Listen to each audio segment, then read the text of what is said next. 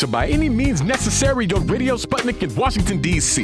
I'm your host, Sean Blackman, here with Jacquie Luqman. And as always, we are your guide for connecting the political, social, and economic movements shaping the world around us. And today on By Any Means Necessary, we'll be talking about the recent police killing in D.C. of An'Twan Gilmore. Also, going to be touching on the Saweetie meal at McDonald's and how uh, celebrity worship culture and the diversity economy uh, tricks us into thinking we're making progress. And it's Tuesday, which means we're having our weekly segment, Tech for the People. And as always, at 3:20 p.m. Eastern Standard Time, we'll be taking your calls. But before we can move on, Jacquie, tell them what's on your mind. You know, I was wrong yesterday, forgetting that there is another day in August today, but that's okay because it's entirely fitting to wrap up Black August officially today by talking about trauma. The trauma we who struggle against this system of oppression and exploitation in the name of capitalism endure during that struggle, trying desperately to keep our humanity and our sanity intact and our hope buoyant and of course, the trauma of those we are honored to speak for and with, the deeply and directly impacted by the violence of this system in so many ways.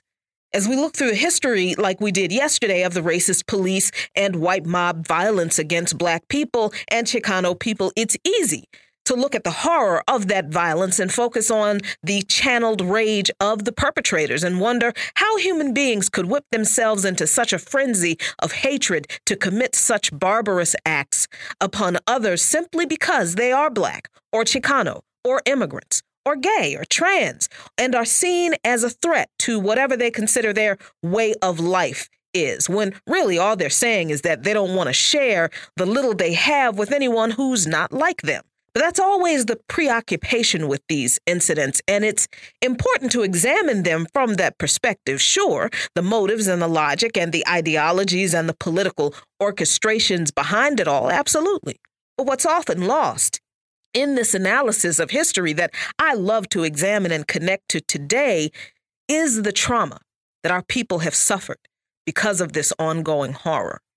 Imagine the quiet moments of anguish and pain and deep, soul wrenching sorrow that Mamie Till, Emmett Till's mother, endured after her child was lynched by racist white men in Mississippi, the persistent terror and anxiety living in the same city as the people and the cops who assaulted the black teen teenagers during Axe Handle Saturday in Jacksonville, Florida, of the families of Carl Cooper, Fred Temple, and Aubrey Pollard and all the young folks who were assaulted and tortured and brutalized by the cops, the murderous cops, during that raid on the Algiers Hotel in Detroit, Michigan. The families of Lynn Ward, Angel Diaz, and Ruben Salazar, and all of the injured after the cops brutally attacked protesters during the Chicano moratorium in Los Angeles.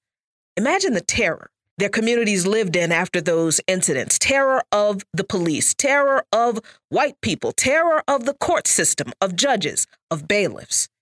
Imagine the feelings of rage and justifiable hatred at the injustices committed against them for no other reason than they were black or Chicano, and they were insisting upon the recognition of rights they believed they had as citizens and human beings. Then to come to the realization that they weren't even seen as human beings by the people who brutalized them, people who may have been people who own or work at stores they frequent, may have been teachers, may have been clergy, may have been bus drivers, firefighters, clerk at the post office. Imagine feeling that rage and hatred, but also feeling a crushing sense of hopelessness when you realize that the people who brutalized you took your friend or your family member's life for being black or brown and having the nerve to demand to be treated with human dignity are actually all around you. And you will never know who was among them and who wasn't. Imagine the anxiety that creates when you and your family and your friends have to go shopping or to do business or have to go to a government office or have to go to the courthouse. Imagine the anxiety building as you walk through the streets and buildings filled with people who you know make an effort not to see you. And when they do, they make an effort to see you as nothing. But you also know that they will work just as hard to brutalize you, given an excuse that suits them well enough. Imagine living in the neighborhood where the police who killed your loved ones still patrol the streets. Imagine living in a town or a city where the judges and the juries who acquitted the cops who killed and brutalized your people also live. And some of them might be the branch librarian near you, the teller at your bank, a teacher at your kid's school. Imagine the hyper awareness that we instill in our children to always be on their best behavior, never step or speak out of line. Don't run, don't laugh, don't talk too loud, don't cut up in public, don't look menacing, because we never know if these people who are not us in our neighborhoods will turn on us, when, and how. The anxiety, the hypervigilance, the completely justifiable paranoia, the intergenerational trauma that colonized and oppressed people, particularly black and brown and indigenous people, live with today is also traced back through that history of struggle that we talk about all the time. We're not struggling against ideology here, folks. No, we're struggling against the brutality against us that the ideology creates. So, yeah, we rail against capitalism, but not just as some esoteric concept. Rather, we challenge the very real and tangible and brutal actions committed against working class and poor people in order for the system and ideology of capitalism to continue to be propped up because the exploitation of the labor and the perpetuation of oppressive conditions for working class and poor people is the only way for capitalists to continue to benefit. And we rail against white supremacy, not as a mere ideology, as a concept, but as the blood soaked violence that we have seen committed against us throughout this history right up to today. The strain of racist police and vigilante violence that runs through the history of this nation continues in the streets today, in our neighborhoods today, continuing to take the lives of black and brown and poor men and women that white supremacy sees as expendable but we still continue to fight to preserve our humanity, the humanity of our people, while we still fight for our lives as the very forces gunning for us are patrolling our streets with badges and guns, with a logo that says they protect and serve, but the word that's the most important is left out they protect and serve capitalism. Certainly not us. So it is fitting to end Black August, I think, talking about trauma. Because to be among the exploited and oppressed class in this system is to live a life rife with trauma, unacknowledged, undiagnosed, untreated too often, but it's there nonetheless. But that's why we continue to fight. To finally, one day, see an end to these systems so that finally, one day, we can live free of their traumas. Follow Luqman Nation on patreon.com slash Luqman Nation for lots of great content. And those are today's talking points, and you are listening to By Any Means Necessary on Radio Sputnik in Washington, D.C. I'm your host, Sean Blackman, here of Jacquie Luqman, and as always, we're your guide for connecting the political, social, and economic movements shaping the world around us. By any means necessary. And we're going to keep the movement moving on, as they say. We are now very happy to be joined by Lashunna Greer, the cousin of An'Twan Gilmore, and Jay Brown, the founder of Community Shoulders. Lashunna, Jay, thanks so much for joining us. Thanks for having us. Absolutely. Now, in the early morning hours of Wednesday, August 25th, a DC police officer identified as Sergeant Enis Jevric shot and killed 27 year old An'Twan Gilmore. The very next day, uh, An'Twan's family, along with the Party for Socialism and Liberation and Community Shoulders, were able to organize a rally in March calling for justice for An'Twan. Uh, there was another march uh, uh, this weekend that was called as well, and, and there's really been lots of support both online and in person. And so, uh, Lashunna, I wanted to start with you. If you could help us understand just what happened to your cousin and what are you all demanding in terms of accountability from the DC police? Um, we have trying been trying to riddle our brains with what actually happened. And the only conclusion that we have come up with is that An'Twan was murdered. Um, it was a crime committed and that it was no way that we were supposed to be here having this conversation today.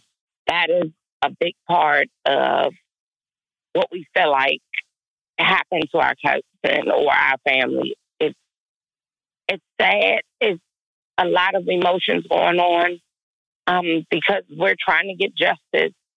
I don't think I myself personally or any of our family have had a time to really understand what what's going on. Um, we're almost on a week of him being gone, and it it doesn't it doesn't hurt any less. I'm barely sleeping.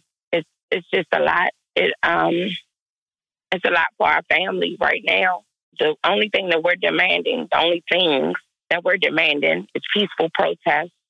Um, we appreciate everyone who has come out to show their support for An'Twan, but we want to keep things peaceful. Um, we demand a conviction, not just an indictment. We demand an independent investigation. And we don't want MPD to investigate their own case. We want them to be taken off.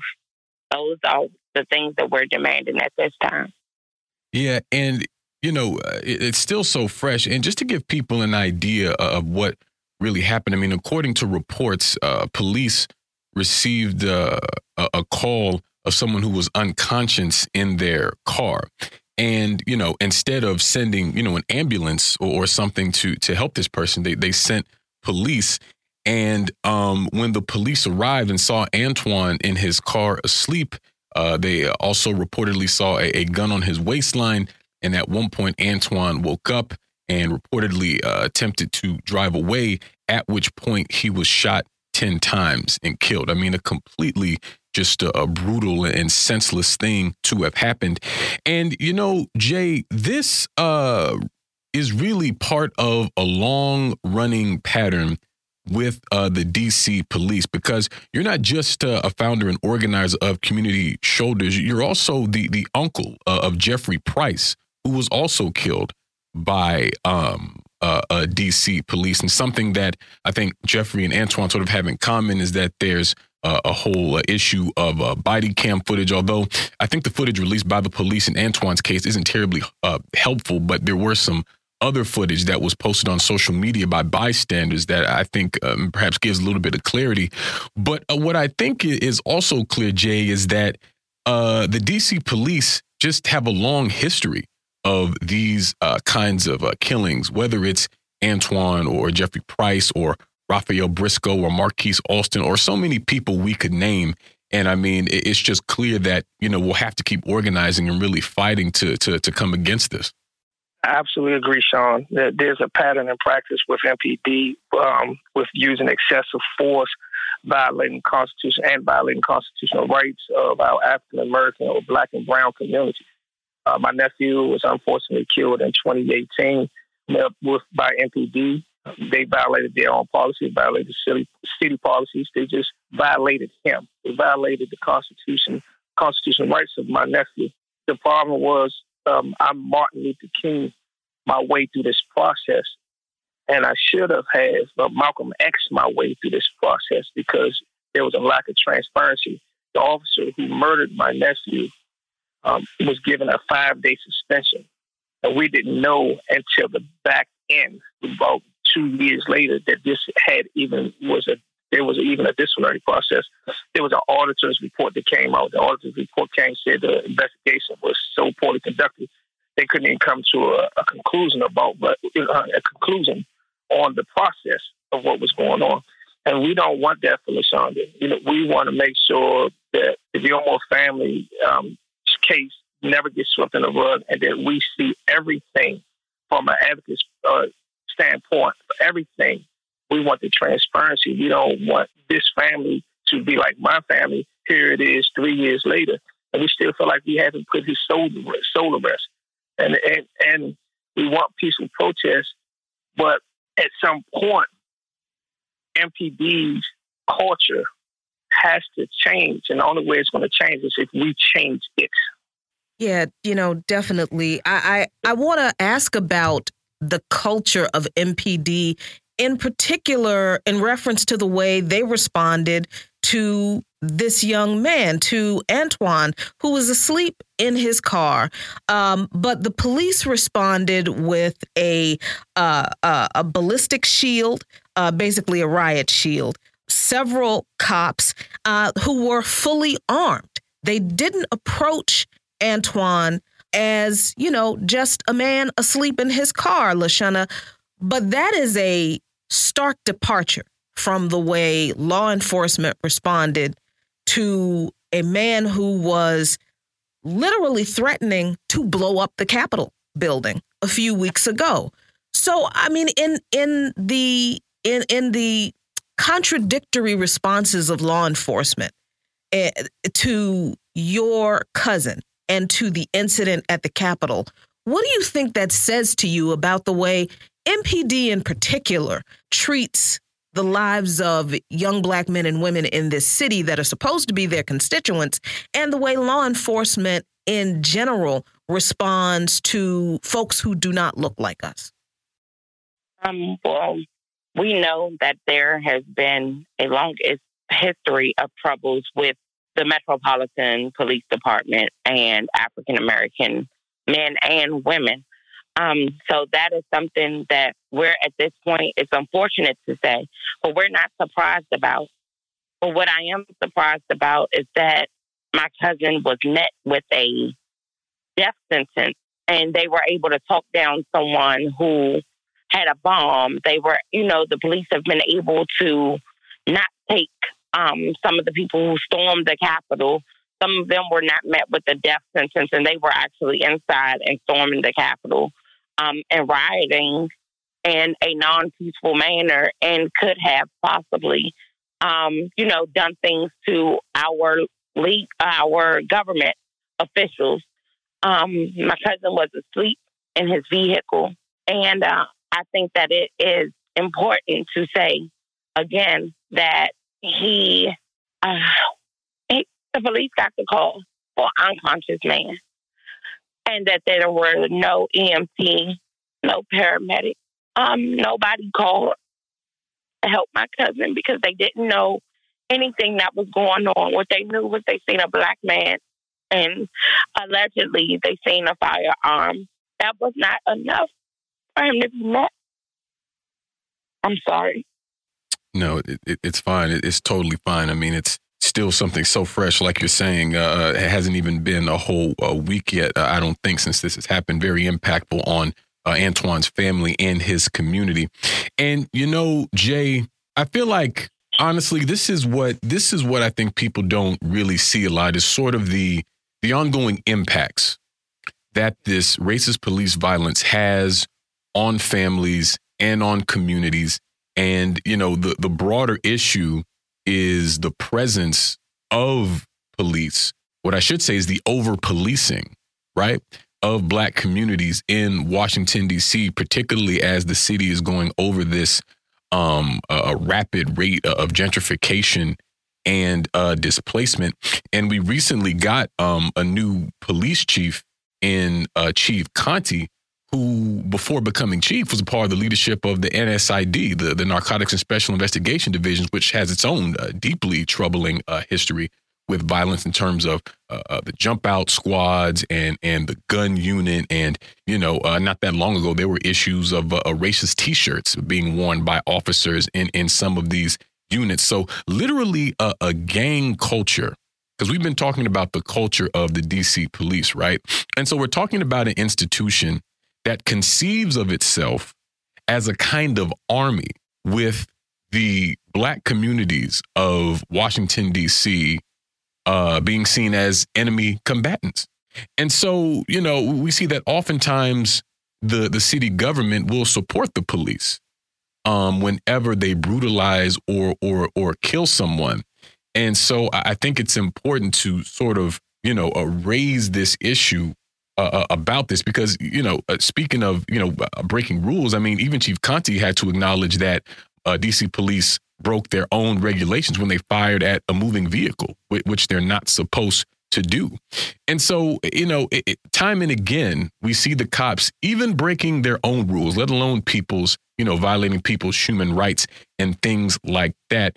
And uh, uh, so, Jay, it, it just seems like we have to continue to, you know, really push the issue and make it known that although the police act above the law, they aren't above the law and they aren't above accountability. And we really have to hold them to account, especially in a moment like this when they take someone's life.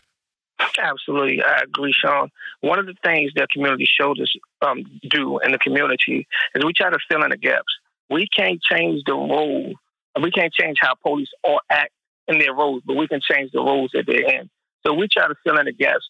Police are not social workers, they're not case workers, they're not substitute teachers, they're not step parents. And so it takes um, members of the community and organizations such as Community Shoulders to fill in those gaps to try to eliminate MPD contact with the community as much as possible. Because we see that with all the training that they claim to have, all the professionalism they claim to uh, be, they still have that uh, overseer gang like mentality that when they are called or when they interact with the community, they just see um, black people as no more than uh, a target, uh, um, a shooting target and and it, this or excessive force by use of vehicle, whatever their choice of weapon is, the excessive force has to stop, especially when it comes to our African American community. So we have to eliminate their uh, and minimize their contact um, with our community. Definitely, and, and you know, Jacquie, Jay raises a couple of very important points. I think because he talks about how you know his group seeks to fill in the gaps because he's absolutely right the the cops are they're literally not designed as an institution to tend to the social needs of communities. They are not equipped to provide food, clothes, shelter, housing, healthcare, uh, education, gainful employment, and, and all those sorts of things. And I say it all the time on the show the police are put in poor working and oppressed communities as a military solution to uh, uh, basically economic problems, right? And so this is why I think this kind of community care, right, that I think uh, not only groups like community shoulder shows but really i think is a part of you know a dc culture in a sense there's this notion of uh, a sense of community a sense of collective care and um, an idea that's very popular in the movement of you know we keep us safe we see that the police don't do it right, right. this is a brutal um just a, a bloody you know, a, a death bringing institution. And so it is the people then, right, who uh, uh, are there to promote life and life giving resources and institutions while trying to fight this system that tries to stamp out that very humanity, you know? Yeah, I think that's absolutely true. And part of this this culture of community care and collective care that used to be a lot more common, I think, in DC but we, you know, and and across a lot of cities uh, where you know poor working class, uh, uh, black and brown folks lived because we were the only ones we had to depend on. We did do a lot more depending on each other and looking out for each other. There was not a whole lot of calling the cops for you know things that we could take care of for each other. So you know, this is not an indictment against uh, any particular person. I always caution, though, when we are talking about community building, and, and I love the name of the organization, Community Shoulders, that we we in the community have to look over our shoulders and look out for one another. So if there is someone in a position that seems to be that person seems to be vulnerable maybe they're not feeling well you know we go check on them we go see if they can check on them. Our first response as members of the community, as members of the collective who are keeping us safe, our first response should never be to call the cops on our people. Our first response should be what can I do? And then reach out to organizations if if we have reached the end of our ability to help, reach out to organizations who can provide the support that's needed. But clearly, as you said, Sean, the cops do not keep us safe, and we're seeing this again. Definitely, and you know, I, just this past weekend, I was at a it was a national rally and march for the families of victims of police violence, and there were just so many stories, so many families, and these families were were white, they were black, they were Latin, And there was just a lot, there were stories about people who were killed by police because they were in mental distress or because they were having some medical issue. And again, uh, instead of responding with care, uh, they respond with violence. So this is just this is just how uh, police operate under this system. And you know, Lashana, the last thing I wanted to ask you about is who was An'Twan Gilmore, the person, the human being, because this is what I think gets obscured and gets, I think, sometimes pushed aside when these incidents happen, particularly when, you know, oftentimes the police and the media, you know, try to uh, uh, skew the narrative about who a person was and what their life was like to basically try to to to justify what was done to them.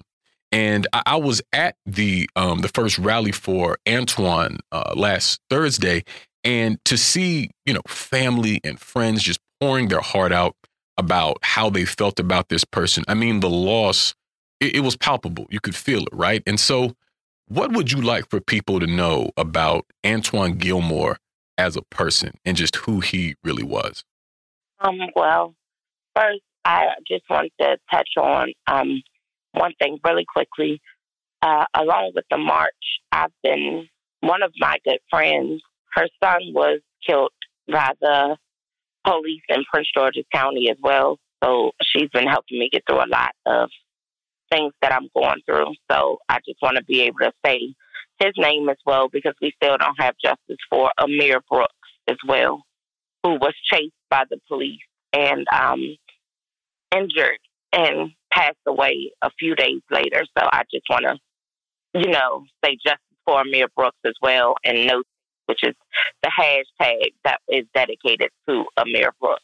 But An'Twan as a whole was a person who loved his family. He was goofy. He was silly. He was the strong person in our family. Whenever, you know, anything was going on in the family, he always tried to get us back together. He was like the father of the whole family. He was just amazing. He just loved so hard. He loved making new friends. He loved being around people. He loved music, working on cars, um, especially classics. He loved classics. He just loved being outside. He loved being around people.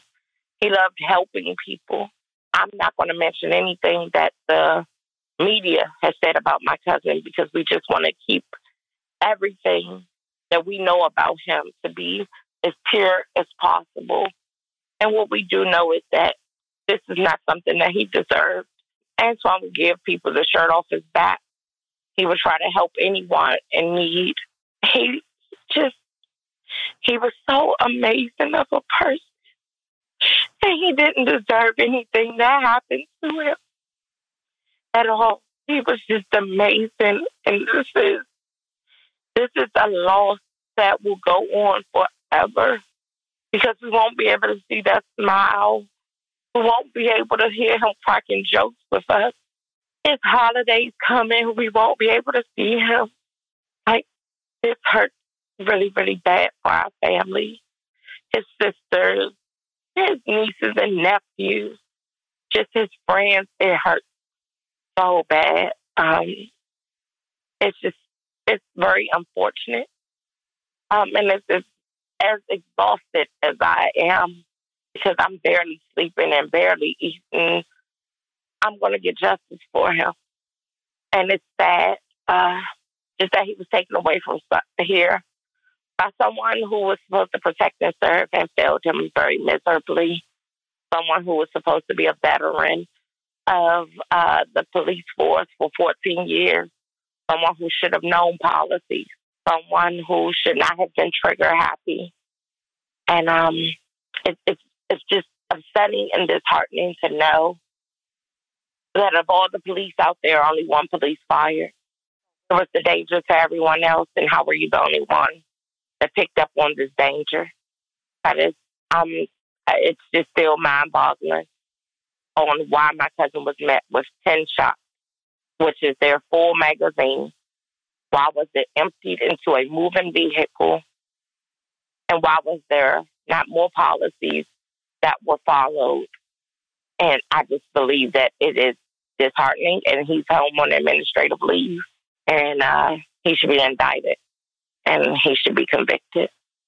So, definitely. Well, Lashana, we want to give our uh, deepest thoughts and condolences to you and your family on uh, during this very difficult time. And we want to thank both you and Jay Brown of Community Shoulders for joining us today. We'll be right back here on By Any Means Necessary. By any means necessary.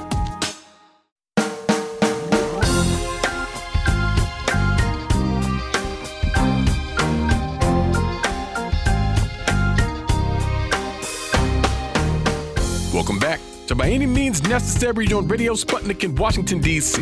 I'm your host, Sean Blackman, here with Jacquie Luqman. And as always, we are your guide for connecting the political, social, and economic movements shaping the world around us. And it's Tuesday, which means we're doing our weekly segment, Tech for the People, where we're joined by technologist Chris Garaffa, the editor of techforthepeople.org. Chris, thanks so much for joining us. Oh, great to be back. Thanks so much. Absolutely. And Chris, it's being reported that there are some privacy issues uh, uh, uh, concerning the uh, popular streaming services that so many of us use. And, you know, uh, uh, this has, I think, been centered around companies like Disney Plus and Roku and Netflix, these types of platforms. I mean, obviously, streaming services have been popular for years. I feel like most people have a couple, if not a few, that we're all sort of paying on on a monthly basis. And so, I mean, sort of break down what's happening here, Chris, and what are some of the privacy and security issues that are going on with these streaming platforms? Yeah, there was a, a great report that came out from Common Sense Media this week, and uh, you know they discussed uh, you know just what these streaming services are doing with our information. Uh, what you know, what exactly are they are they tracking? And what kind of information um, are they selling? And it turns out that a lot of various streaming services are actually selling the information about what we watch, just like when you go and you, you know, you buy something online or you use Facebook, you know, they're selling uh, information as well. So these services, even though in most cases, yeah, we're paying for them, um, they're still giving information about us. They're selling information, packaging it up. Some of the ones they looked at Hulu, Netflix, HBO Max, Peacock, Amazon Prime, uh, YouTube TV. I mean, pretty much everyone, including Disney and, and um, Apple, are on here. Um, and you know, it really makes us rethink the the consideration of like, are we, you know, when we're paying for something, we're just having like the right, you know, we're just paying for access, right? Uh, and it used to be, right? There was this adage, uh, and it, you know, it's also quoted in a New York Times summary here that if you don't pay for the product, you are the product. But that's really not the case anymore. Even if you're paying for something now, whether you're paying for Netflix or YouTube or Hulu, uh, you're still the product. Uh, if we consider Hulu at their base level, even if you pay, they're still ads, right? And so, how are they targeting those ads to you? Um, how are they selling companies uh, those ad spaces? It's by selling, you know, promising that they can target ads properly. Certainly, we see that on YouTube, even if you're paying for the YouTube uh, Premium or YouTube TV. Uh, you know, Google owns YouTube and they have that vast, you know, just trove of information but it also reminds me, and I tweeted about this this morning, the story about how Netflix uh, decided to do House of Cards, and I think this is really interesting. They they didn't have a, a creative sitting in a, in a room coming up with concepts. Instead, they looked at the data that Netflix already had from streaming, and they realized people liked political dramas, David Fincher, and Kevin Spacey. Uh, and so they decided they were going to spend $100 million on what really became the defining show of the non cable, you know, streaming uh, TV, uh, you know, era, you know, House of Cards, which ran for for so long, and you know, it was fantastic TV. Uh, the only issue with it is that it gave, gave Kevin Spacey any uh, money and attention. Uh, but they decided to run it and spend a hundred million dollars without even running a pilot which is you know typical. You get a pilot episode, you try, you test it out, um, and they were able to be confident in that choice a $100 million choice because of the data that they collected on us. Uh, you know, we don't think about this, but this is how decisions are being made at these streaming companies.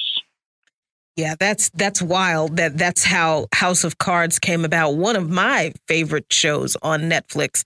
Um, you know, Kevin Spacey notwithstanding.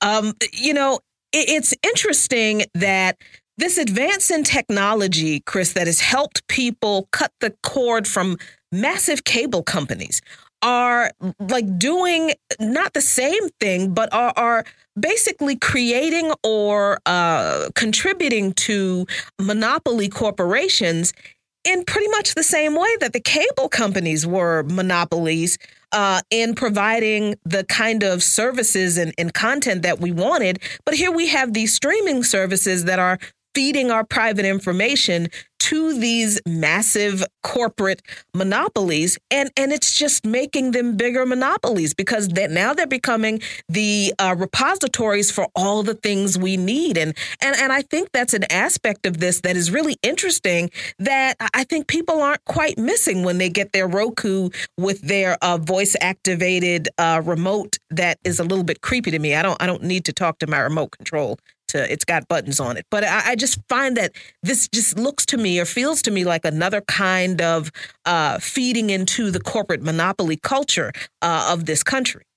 Yeah, certainly. I mean, back in the days of you know cable TV, they didn't really have a way to track what you were watching or, or anything like that. They basically relied on stuff like the Nielsen rating either self-reporting or later on boxes in your home, uh, and you agreed to that, then you got you know a little bit of money for doing it. I, I had done it a few times, uh, but now it's these companies can track every little thing, and the whole idea of cutting the cord was, you know, I don't need the you know this channel and ESPN eight and and all of that, so I'm going to save some money, but really we're not saving much money at all.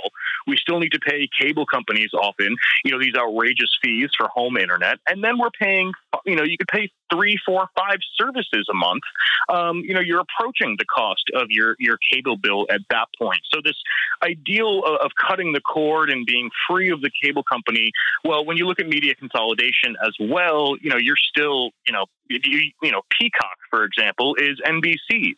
Disney and NBC have a relationship. Uh, so all of these services, you know, are really tied together. It did not end media consolidation. Definitely. And, you know, Shifting gears a little bit here, Chris, uh, I wanted to move on to the the hashtag Apple II movement, um, with the organizers saying that they have uh, collected at least 500 stories of uh, workplace issues that include issues of uh, sexism, racism, retaliation, bullying, discrimination, uh, sexual harassment, and other forms uh, uh of harassment, and even sexual assault um, uh, that happened um, uh, from uh, one of uh, their colleagues, I believe, away from the campus. And I was hoping you could sort of uh, break this down because, I mean, you know, uh, I feel like we've talked about before about, you know, how, how toxic like the, the, the culture of tech companies can be, even though they have this sort of, you know, glitzy space age kind of progressive sort of image. But I mean, how do you see this um, hashtag Apple II issue of sort of helping to shine some real light on the reality of what things are like for workers within this industry. Yeah, certainly. So Apple II, the hashtag, so it's Apple T O O. It's uh, you know uh, a reference to the Me Too movement uh, when women were speaking out against sexual harassment in all sorts of workplaces or just in in their daily life. And I, I sent you another article too, Sean, that I think was just interesting to, to look at from JSTOR Daily that talks about how programming was uh, not a boys' club that we, you know, the boys' club that we consider it today. It actually was women's work until it became, you know, interesting and it was clear that there is money in it and men took it over. And I think that's important context to talk about, you know, the Apple II movement. Uh, there are, you know, there are a number of things that have led to this. Two of the um, two of the people who are speaking out the most are Cher Scarlett and Ashley Gjovik. Uh, they're both Apple employees, you know, in various departments, uh, and they have been, you know, documenting and organizing internally at Apple. And you know, especially for uh, Ashley Gjovik, you know, she outlines that she tried to go through internal processes with human relations, HR, with ER, which is employee relations, with her manager and with others before going public. She didn't want to necessarily go public.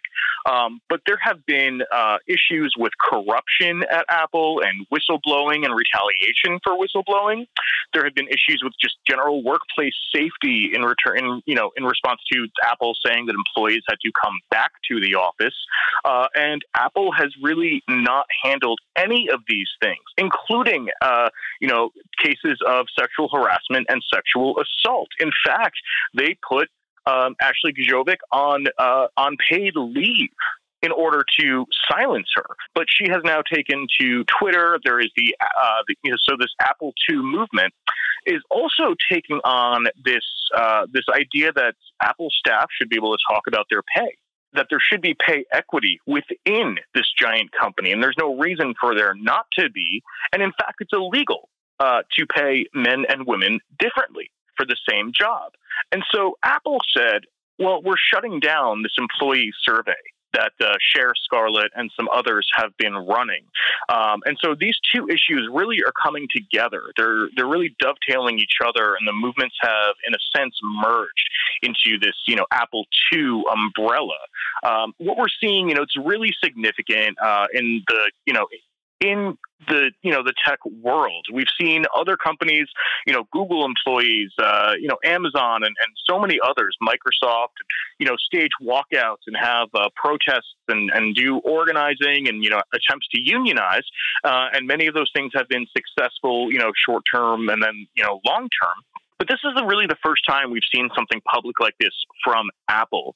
Um, and in terms of you know why that's so important uh, and why I bring up this history of women in programming as well, um, if we look at the history of Apple, it was very much a, a very quiet. Uh, you know, non-public company. You had the face of Steve Jobs, who you know ruled with an authoritarian kind of iron fist. By the way, uh, and th- and that's the reason why people didn't talk about what happened in the company was because he created this you know terrifying um, you know sort of environment for the staff. But of course, Steve Jobs uh, died about a decade ago, uh, and employees are seeing you know that other companies are now standing up and they're being inspired by those other by their their you know fellow workers at Google and Microsoft and elsewhere to standing up at Apple and saying, you know what, we can go public about this. There are more workers at Apple than there are managers. There are more workers than there are executives by far. And if Tim Cook doesn't show up to work, nothing nothing happens. No one loses anything. But if uh, you know Cher Scarlett and Ashley Gjovik and the hundreds and thousands of others who are supporting them publicly or privately don't show up to work, then we don't get a new iPhone next year. We don't get, you know, Apple TV streaming services. We don't get, you know, updates to our systems. Apple doesn't make money basically. They're the ones who provide all these products that so many of us use on a daily basis. And it's really exciting to see this coming, particularly at, at Apple. Definitely. Well, we thank you so much, Chris, for joining us today. We're going to leave it there. We'll move to a break here on By Any Means Necessary on Radio Sputnik in Washington, D.C., but we will be back. So please stay with us. By any means necessary.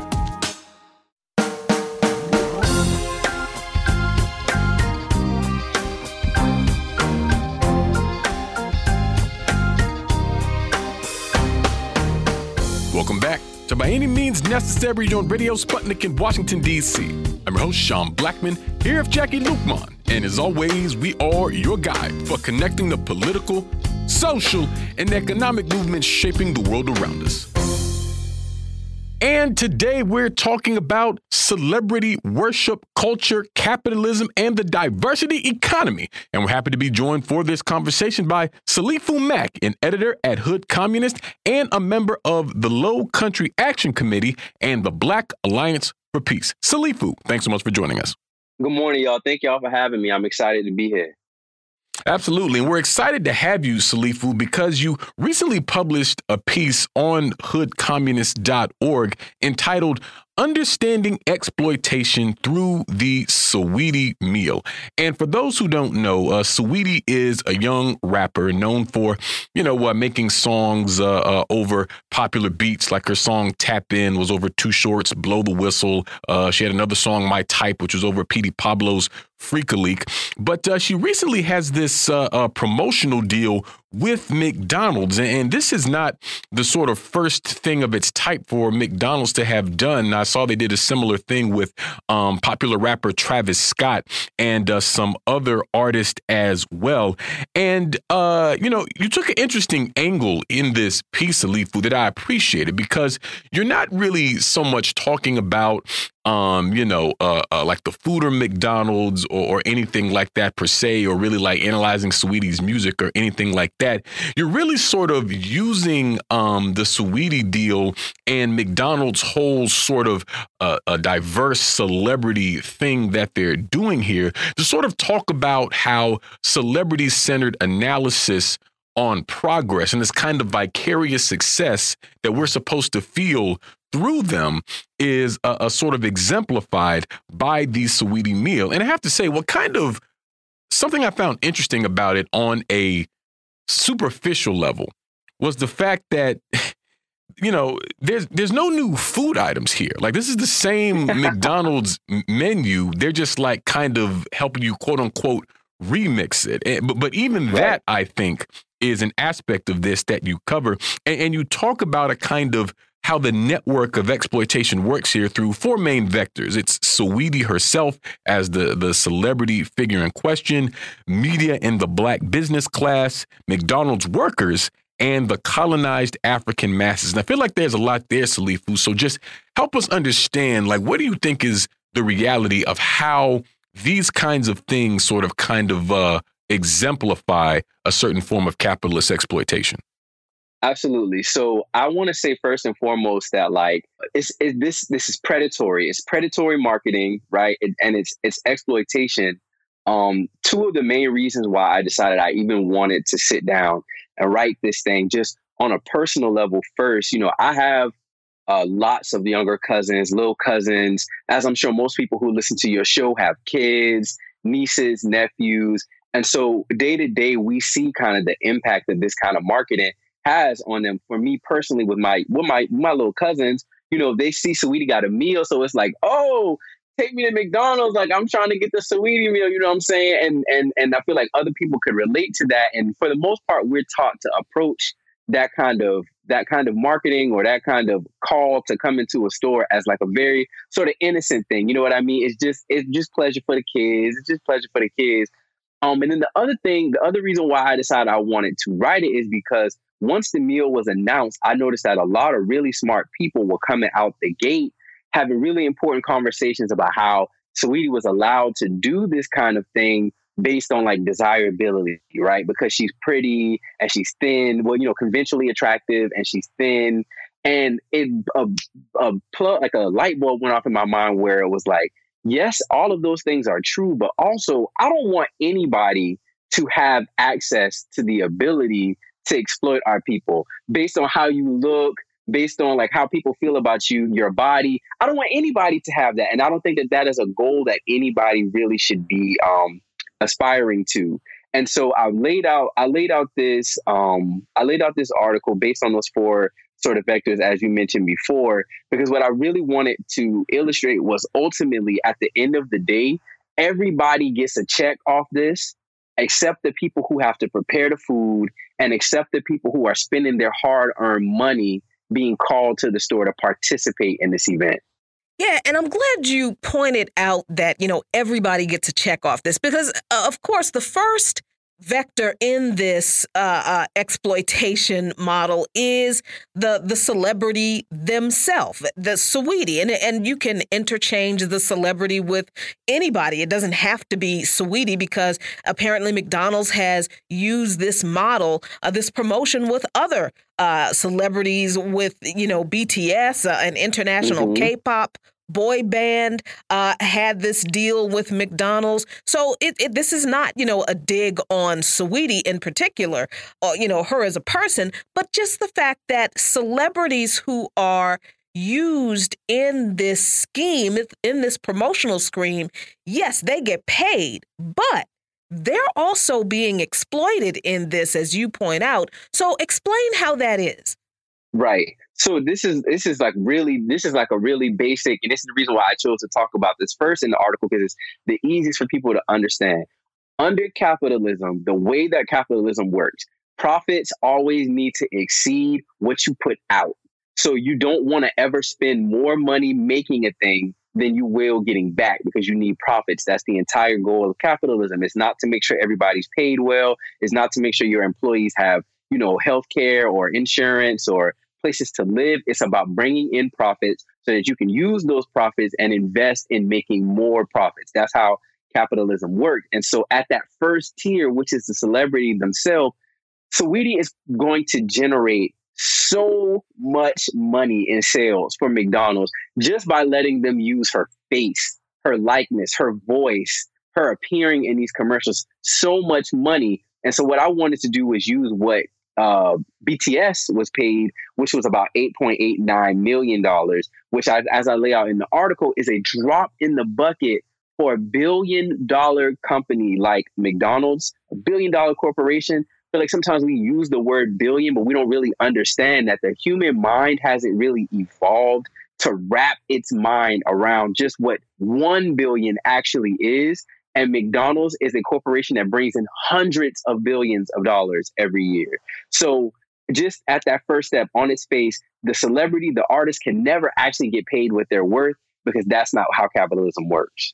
Exactly. And that's what helped me understand why there aren't any new food items because this is like a cost cutting you know uh, a tactic they don't have to spend any extra money and they're going to make money hand over fist by you know uh, using the image and likeness of this celebrity uh, which is going to come down again to the labor of the people in uh, these different mcdonald's stores and all of that and, and there's a i wanted to get to the point about how this um, impacts the masses of poor and working class black folks in the U.S. And I'm actually going to read a quote that I thought uh, uh, really drove this home from your piece, Salifu, where you said, from the happy meals our parents take us to get after a doctor's appointment in elementary school, to the McDonald's drive through being our first job, to McDonald's serving as the place we go to get something sweet while fighting the stress of adulting, to become the location of our kids' third birthday party once we hit our 30s. In communities like the one where I'm from, McDonald's is inescapable. It looms over our lives as if it was naturally occurring. And that's a fact because once I was reading like the little mission statement or whatever about why McDonald's wants to do like diversity, blah, blah, blah, blah, blah, I immediately thought about their like, uh, uh, McDonald's 365 thing they do like for Black mm-hmm. History Month, and you mm-hmm. see the mm-hmm. commercials like the brother with the smooth voice, like McDonald's in the black community. and it's and it's so wild because it's like, well, yeah, like McDonald's is are, are in black communities physically, but they're presenting it as if it's some kind of, you know, deep grassroots connection that black folks are, are somehow benefiting for. But you make the point that um, McDonald's is in these black communities where, you know, that, that are oftentimes literally food deserts, where there aren't a lot of um, options for, you know, wholesome food or, or healthy uh, food items or, or, things like that. I mean, I know in places like Southeast DC, you know, there aren't nearly enough uh, grocery stores uh, for the population of people that live there uh, and things like this. And it's a part and parcel of, I mean, a capitalist system that purposefully um, keeps these uh, resources for people as a means of uh, generating profit. And so it's kind of a, frankly, sick way that these corporations develop a kinship or create the illusion of a kinship with the people in the community to make them think that there's something to benefit or trying to create like an emotional bond with a faceless right. corporation. And it's all just part and parcel of a broader hustle that helps keep these black communities unhealthy and keeping their pockets nice and fat. Right. And i just want to say i guess like to everything that you just said we got to call things what they are right? Like i when I wrote this piece, I wanted to be intentional about not shaming black people Yeah. for our consumption habits. Because, Absolutely. like I lay out, McDonald's has created the conditions for us to be dependent on it, but we have to call things what it is. McDonald's is killing us. McDonald's is literally killing us. And so it is really insidious that they continue to put on this face and smile and dance and chuck and jive as if they are here for the black community. And the other thing that I wanted to add is that I didn't really get to lay out in this piece the way I want to, but it needs to be said. Once upon a time, hip hop would have served as a voice to push back on this kind of thing. And I think it's really scary that we're in a position now where we our rappers, our hip hop artists can be used to sell death to us. And we don't even think anything odd about that. We don't even call these people sellouts anymore. We don't we don't push back on this. We don't look at them weird about this. We've been indoctrinated into a culture of chasing the bag. So what Saweetie is doing is actually a good thing for us. chasing the bag that is something that particularly the the the young people the the gen z folks are, are all about and it's like the whole consciousness is just shaped around you know the pursuit of material things and, and the, the whole of the culture uh, i think promotes that.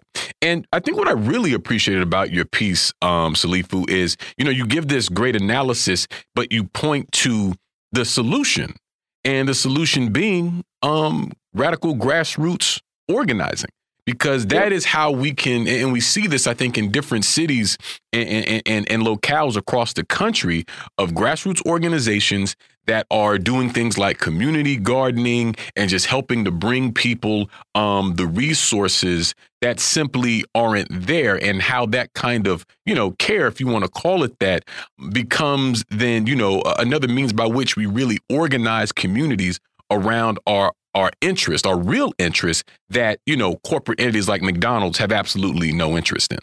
Absolutely. At the end of the day, the land that we are on on is McDonald's land. So we can't defeat McDonald's without reclamation of the land on which we walk every day.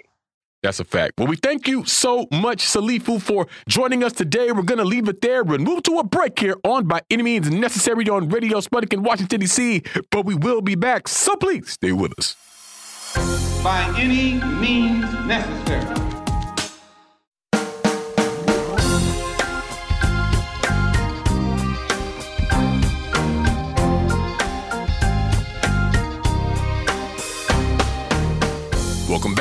By Any Means Necessary on Radio Sputnik in Washington, D.C.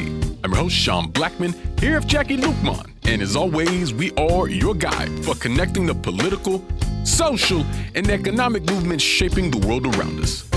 Oh, yes, we're here. We're back, top of the hour. It is Tuesday, August 31st, 2021. And of course, in 20 minutes, you'll be able to give us a call by any means necessary to give us your thoughts, ideas, questions, or concerns about anything you've heard on the show today, anything at all relevant happening on this earth. We want to hear from you. But that's not the only way that folks can get in touch with us here on the show.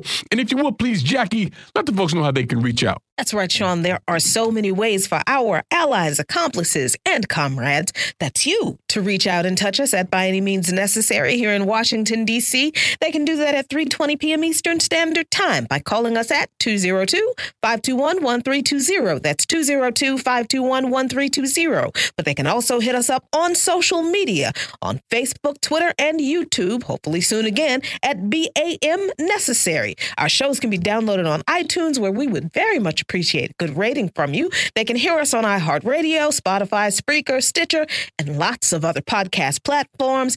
They can listen to us live on SputnikNews.com and on the radio dial at 105.5 FM and 1390 AM in the Washington, D.C. area. And remember, friends, at 3.20 p.m. Eastern today, you can call us at 202-521-1320. That's 202-521-1320. But wherever you are in this world and however you do it, we want to hear from you.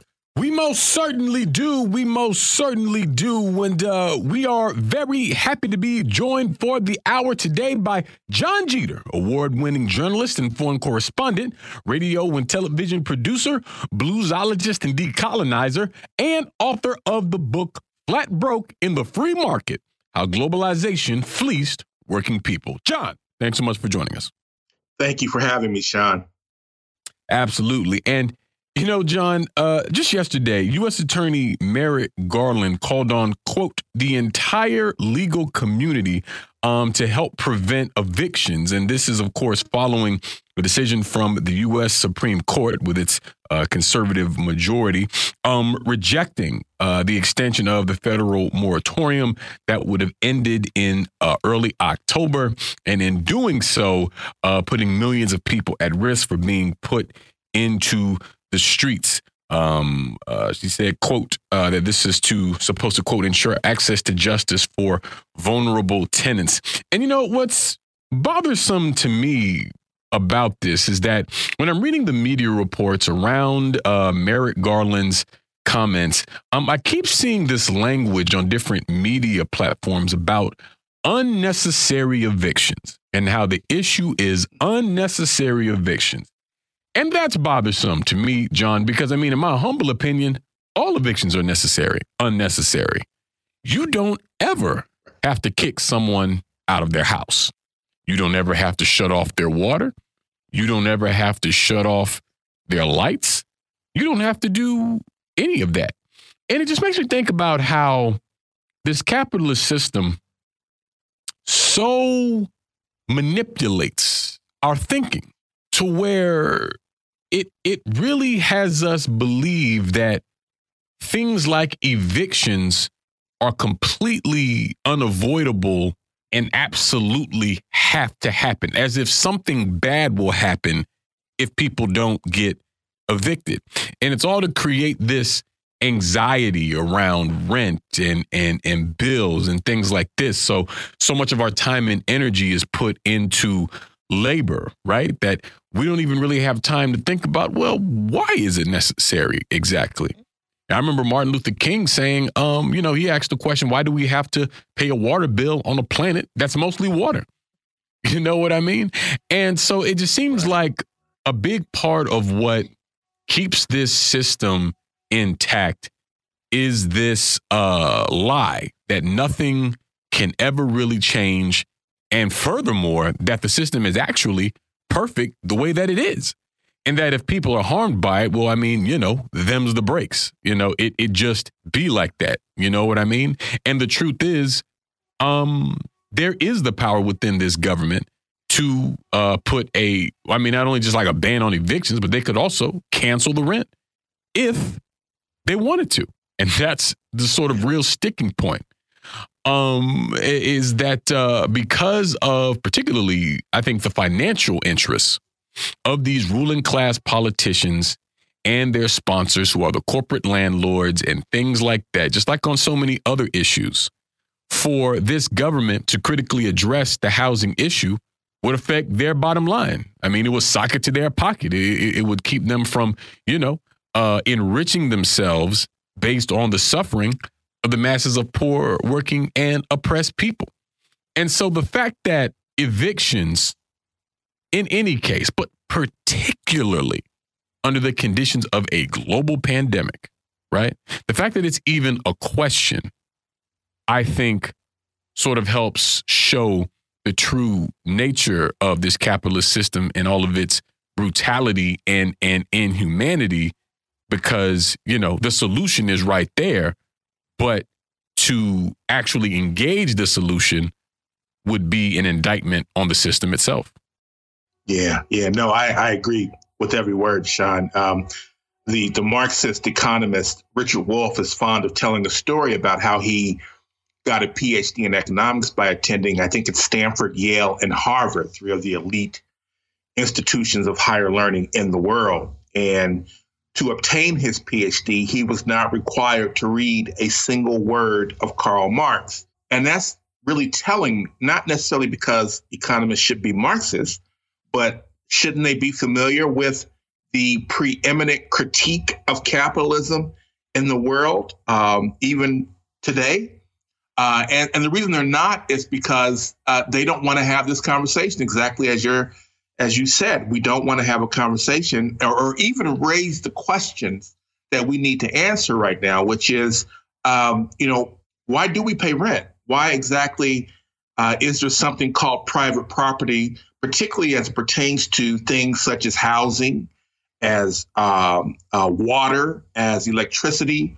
Uh, why is the internet uh, owned uh, by private interests? These are things that serve a public good. Everyone needs them. Uh, and it's a conversation, quite frankly, that they're having all over the world outside the United States, particularly in the developing world, throughout Africa, throughout Latin America.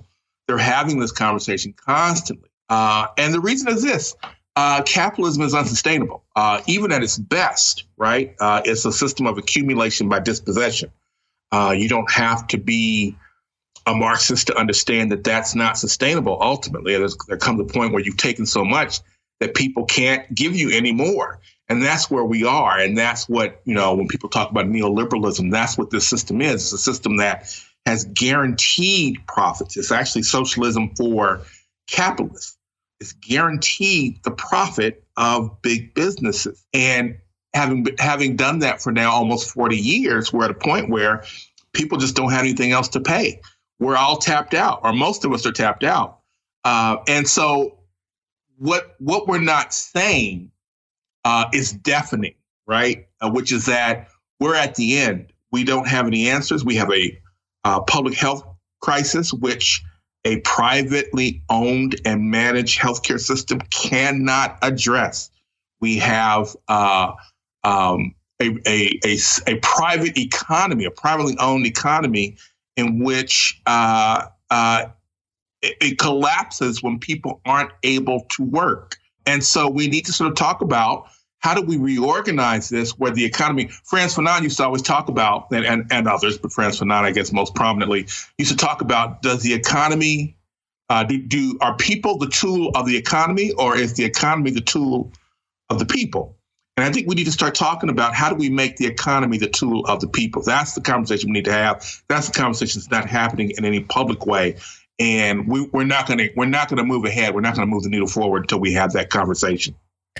Yeah, and in particular when we're talking about housing, you know, I'm I'm remembering Bill Clinton and his evisceration of uh, welfare as we knew it in this country uh, back in '96, I think, and how so much of that was centered around housing and and and also uh, elements of the crime bill and uh, making it impossible for people who were convicted of federal drug crimes to qualify for public housing. And I think that may have been like the moment in the modern history of this country where even working class and poor people bought into this argument. Well, maybe not so many poor people, but definitely some working class folks and the petit bourgeois really, really bought into this argument, John, that if you don't work hard enough, if you don't work, then you don't deserve housing.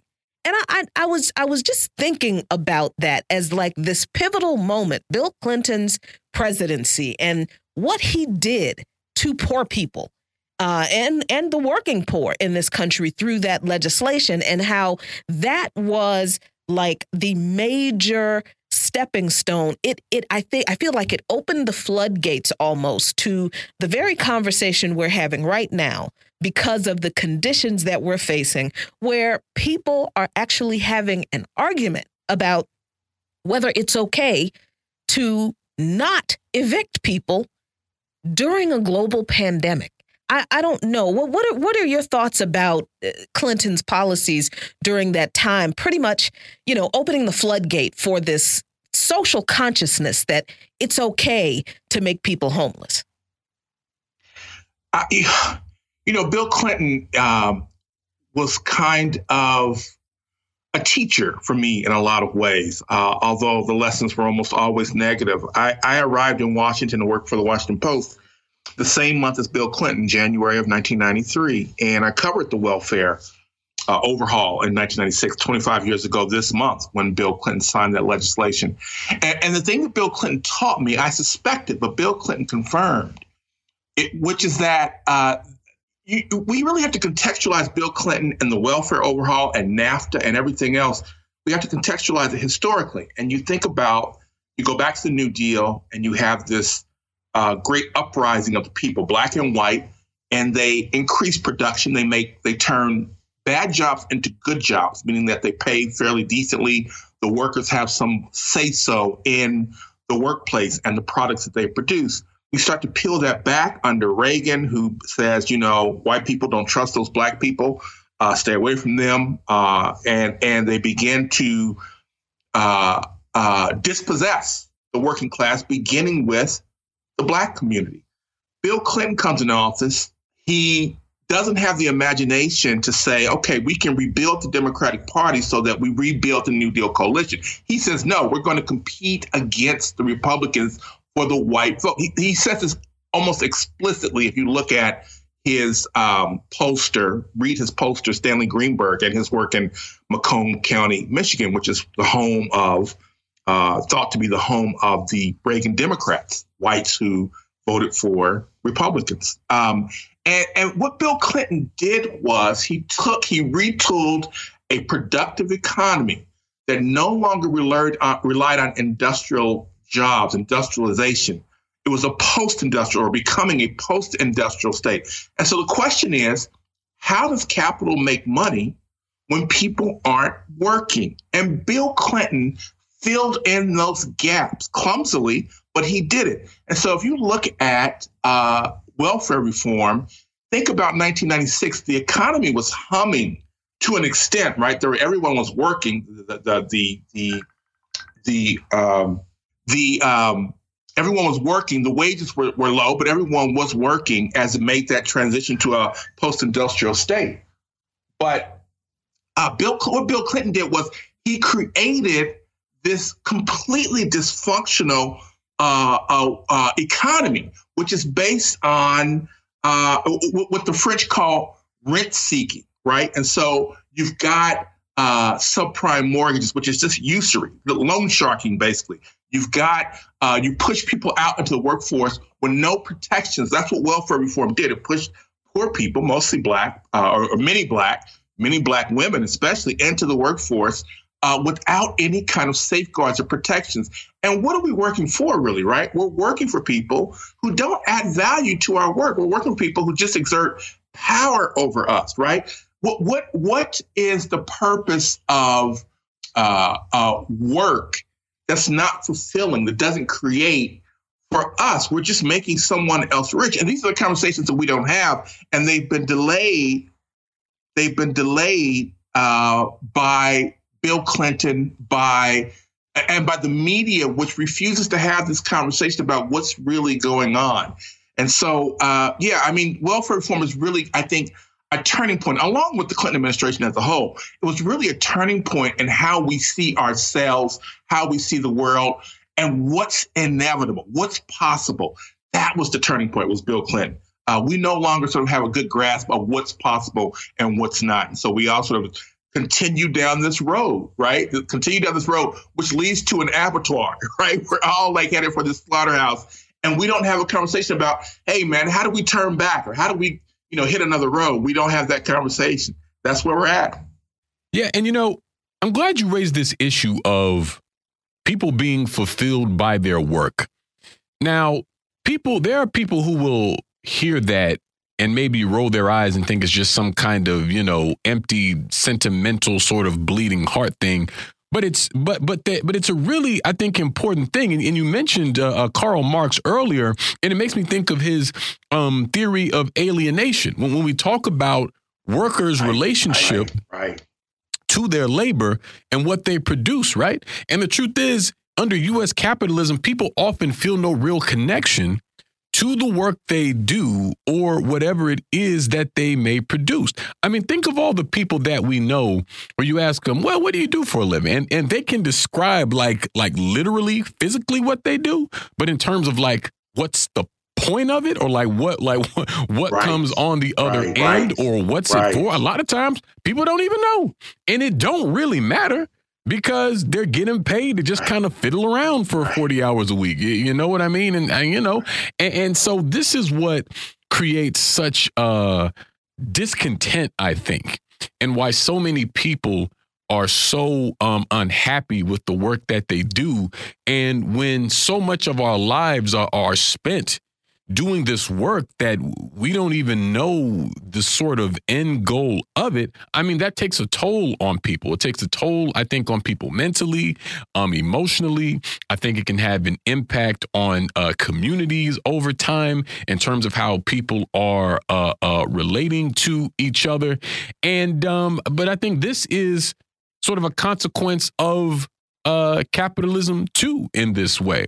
You know what I mean? And so it it it it sort of you know it needs labor to function. It needs the labor power of working people to sort of uh, continue to uh, uh, operate. But it, it, it, that that labor isn't placed like in a strategic way. Like it just is you know? And it's the the weirdest thing and it's just like how you see people say you know well you know you don't hate mondays you hate capitalism. Well that's because after a while i mean i think there's a real sort of a, a visceral reaction because at some subconscious level you know people know that you know what they call work is just kind of you know busy work in a sense. And that's just not it's not healthy for um, a society. I mean, there's so much that um, people could be doing and all these uh, sorts of things. And so, I mean, when we have a look at that and how the nature of the system sort of robs people of the ability to have a connection to uh, uh, the work that they do, I mean, I think it just sort of shows how um, capitalism not only distances or creates gaps between people and their labor, I, I think that this is an extension of why um, uh, so many workers c- can have an issue with even their own self-conception because it can even separate you from your your notion of who you are as a human and is this all I am just sort of working myself to death and things like this you know what I mean? Yeah yeah I, I think that the the the the idea of alienation how capitalism how capitalism alienates us from our true selves from each other, from our from nature, even right. Uh, and, and and this is, I think, uh, a form of death, as Marx said. You know, it's a form of um, spiritual death, uh, which is in some ways just as bad as physical death.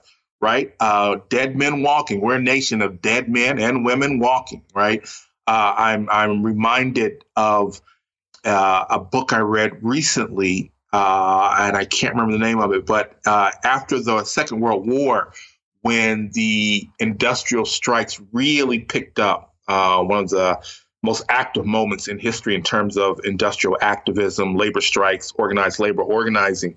And there was a supervisor at a UAW at a, at a UAW uh, plant, uh, car uh, auto factory, and he wrote to a friend that it was just terrible the way the workers treated the bosses. he said basically that the workers, he said, man, the workers call the bosses everything but a child of God, basically, right? Like they just sort of, they, you know, it's complete contempt. I, I would argue that's a good thing, right? I think that's people who are thinking differently about themselves and their work and their relationship to capital and raising the critical question why do any of us need bosses? Why do we need to pay rent?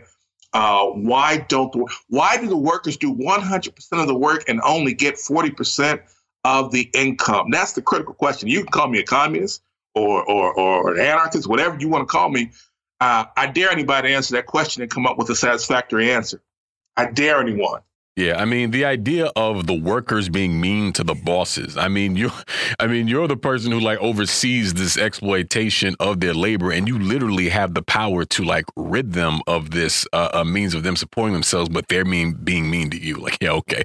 Uh, we're gonna move to our first break of the hour. On that note, here on by any means necessary on Radio Sputnik in Washington D.C. We'll be right back. So please stay with us.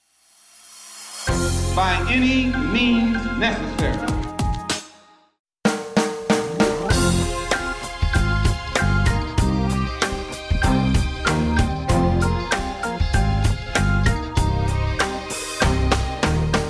Welcome back to By Any Means Necessary on Radio Sputnik in Washington, D.C.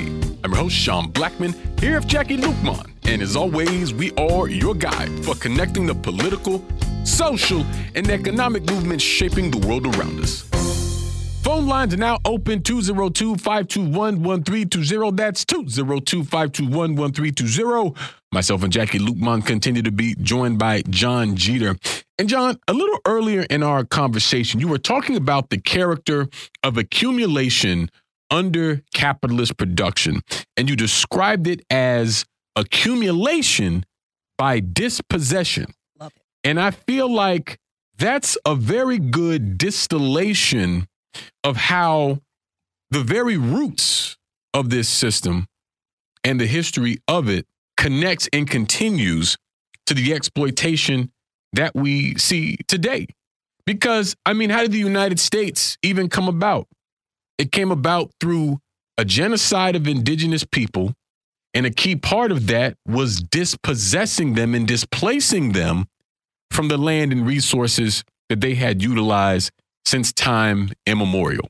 What is manifest destiny? That's accumulation by dispossession.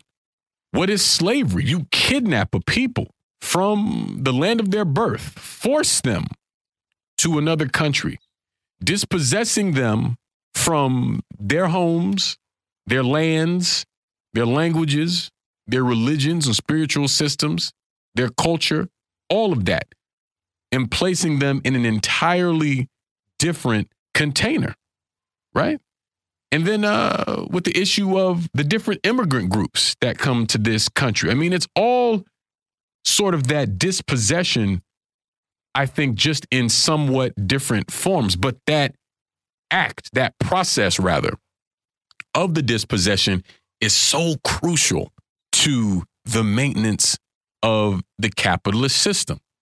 Because once we understand that the ultimate aim of the capitalist system is to maximize profit, well, then you can't just let people keep their stuff because uh, that's going to impact the bottom line. You know what I mean?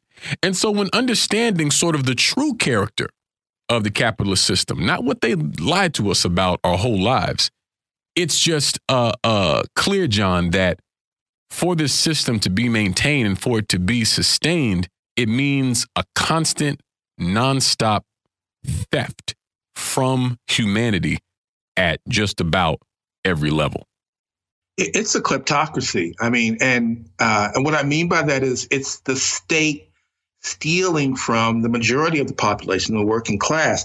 But what I think that the the uh, I, you know I see this constantly uh, in social media, this conversation, this so-called debate about you know whether it's class or whether it's race.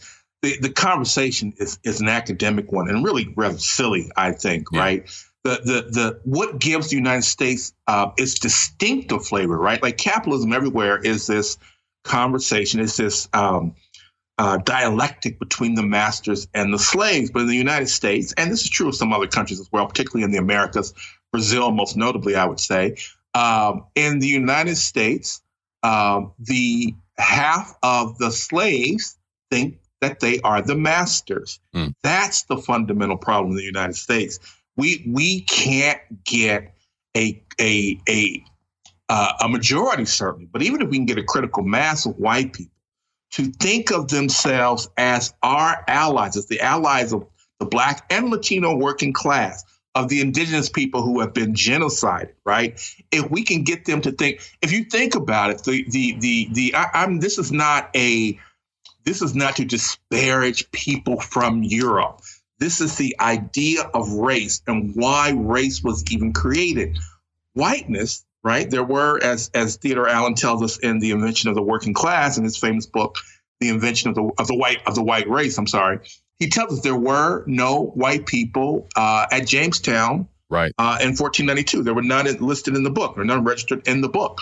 Uh, so why was it created? It was created for for whites to see themselves as a thing apart, so that when when uh, you know when blacks start talking about, look, man, you know, if we get together, we can take them. Like we can, we they get they get sixty percent of our of our paycheck. We can take the whole thing. And white people are most of them, right? Most of them uh, are sitting there saying, "What do you mean we, black man?" You know, I mean, this is the problem, right? We can't we can't get over it. We can't get around it because we don't talk about it. There's no conversation. We we pretend it's this culture of pretend that's propagated by the media, by our schools, which won't teach critical race theory, which is just history, right. historical fact, right? They're not teaching any kind of witchcraft uh, or alchemy or anything like that. We can't get past it because we don't talk about it, right? This is what James Baldwin used to always talk about. What else we gonna talk about if we can't talk about that? And so we're just stuck, man, until the until the other shoe drops. And then we're gonna have a choice between fascism and socialism.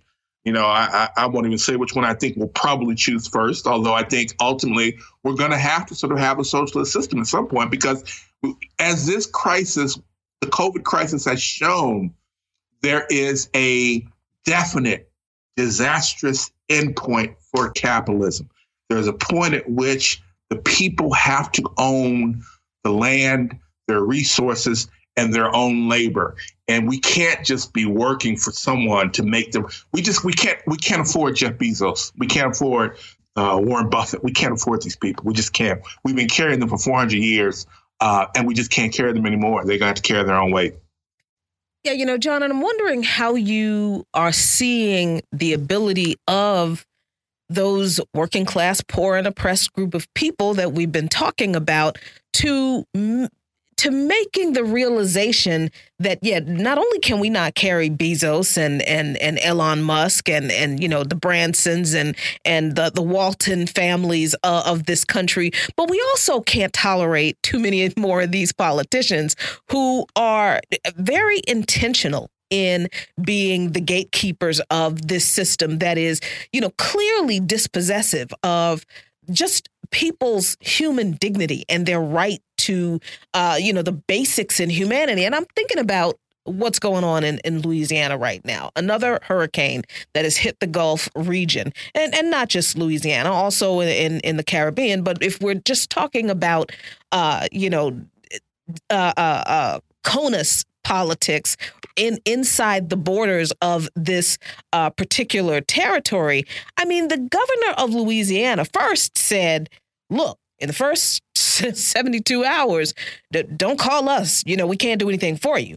And then people who have evacuated, who could evacuate, now he comes out and says, "Look, if you've evacuated, don't come back because many of the life supporting infrastructure elements aren't present. They're not operating. If you've already evacuated, don't return here or anywhere in Southwest Louisiana until the Office of Emergency Preparedness tells you it's ready to receive you. There are a million people without power today. Almost all of New Orleans, uh, Mississippi in general has about 60,000 customers without electricity. Uh, obviously, this raises concerns about vulnerable people, no electricity for air conditioning in this heat. And I, I just cannot imagine, John, that the people who weren't able to leave, the people who are stuck there in New Orleans with the flooding and the destruction of their homes, with a governor who is saying, we can't do nothing for you. I cannot imagine that people are not having this conversation in their heads. I'm tired of these people who we keep electing and this government that we keep paying our taxes to telling us they can't do anything for us, especially in our time of need.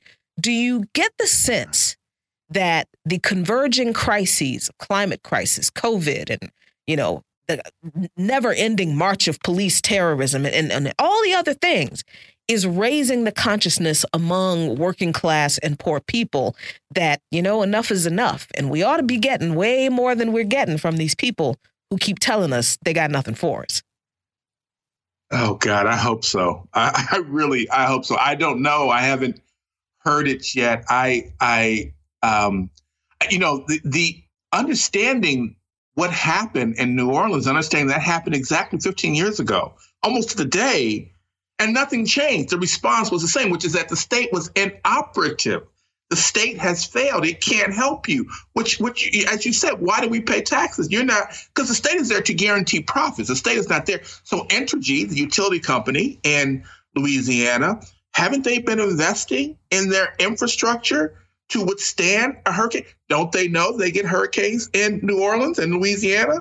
Uh, they have to know these things, but that's not their purpose. Their purpose is to make money, again, to accumulate by dispossession. And that's what's happening. So, what I really hope, I mean, what I really pray, what I really think is a the sine qua non of social reformation, social transformation, is for working people generally, but black people in particular, because we are the ones who are the most depressed, and the most oppressed are always the engine of change.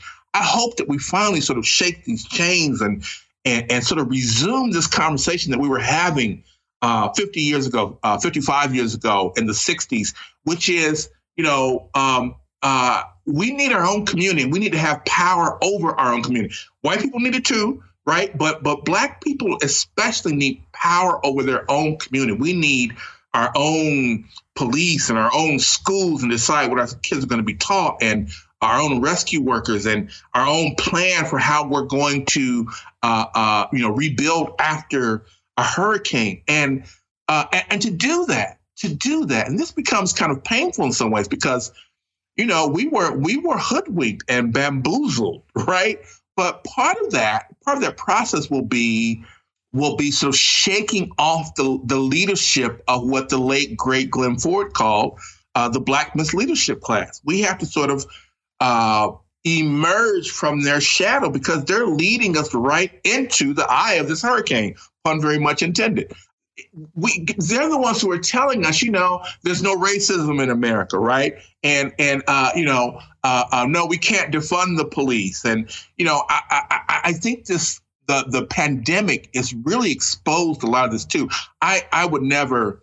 You know, I certainly believe COVID is real and dangerous, and people should mask up. I do, right? Um, I would not encourage people to get the vaccine because I understand people understand history and and black people especially have some real concerns about. I, I don't know. I'm not a doctor. I don't know enough to say whether people should or not. I, I have gotten it, uh, although there are some extenuating circumstances behind that. I was not initially predisposed to get it because I understand history. I'm, I don't trust the pharmaceutical companies. I don't trust government. But but we see sort of this this uh, higher echelon of blacks, these Vichy blacks, as I like to call them, who are sort of reprimanding black people for not getting the vaccine. That's not going to work for them, right? You're not going to be able to tell people that they should get this vaccine just on your say so. We know what this black misleadership class has done. We know what they're capable of. We see we see Barack Obama uh, and his sorry behind partying his partying on Martha's Vineyard with all these white folks. And so now you coming out there saying, well, you know, black people, you just silly. You got you got to get the vaccine. That ain't gonna work for you, right? And so these fissures are becoming more and more sharply drawn. And I hope it results in that conversation, which is, look, man, we need to free ourselves from the from the control, from the authority of white people, but we need to get out from underneath these black people who just parrot white supremacy. I hope that's the conversation that we end up having very, very soon because it's really uh, the rebar of any kind of uh, progress that we're going to make in this country.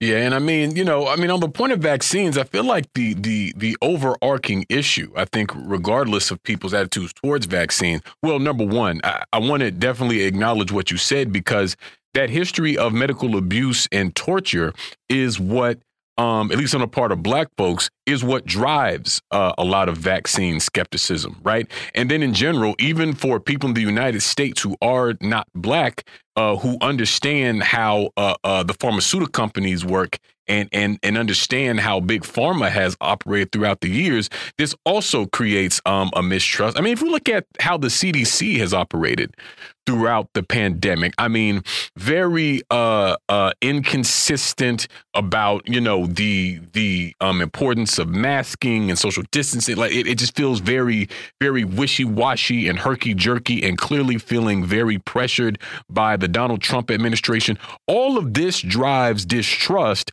on top of the fact of the abandonment of the American people under the coronavirus, precisely because of um, the relationship between ruling class uh, politicians and these uh, uh, corporate entities. And so, you know, I maintain that if the American people were cared for as they should have been and could have been under this pandemic, and if their lives literally were prioritized over corporate profit instead of you know uh, bailing out wall street just giving trillions of dollars to these corporations and things like that that would happen then not only do i think many attitudes would be quite different i think that people who were um, sort of openly anti-vax very well may not have mattered because the us seems to think that if this country just kind of gets sufficiently vaccinated by itself that that will somehow take care of what is a global problem. But that's just not so because we have these patents, we have, you know, all of these things. We have vaccine hoarding happening with uh, uh, uh, the wealthier governments of the world, like the United States, like Canada, and things like this. So as long as these resources and these vaccines and this this treatment is shut off from most of the developing world, then I think we're going to continue to see the cycle of emerging variants and, of course, the dangerous potential of variants evolving that may be resistance to vaccines. And so, and again, you know, big pharma profits off of that as well. You know, we were talking about this with um, Stephen Gowans the the the other day, but you know, the fact that this this you know this this creation of an endless need for vaccines means a uh, uh, uh, super profits for them. And so, literally, the pandemic is exacerbated by the the craven greed of this capitalist system, this bottomless pit that will gladly let people get sick and die if it means that they can turn a buck. But we're going to move to another quick break on that note here on By Any Means Necessary on Radio Sputnik in Washington, D.C. We'll be right back, so please stay with us. By any means necessary.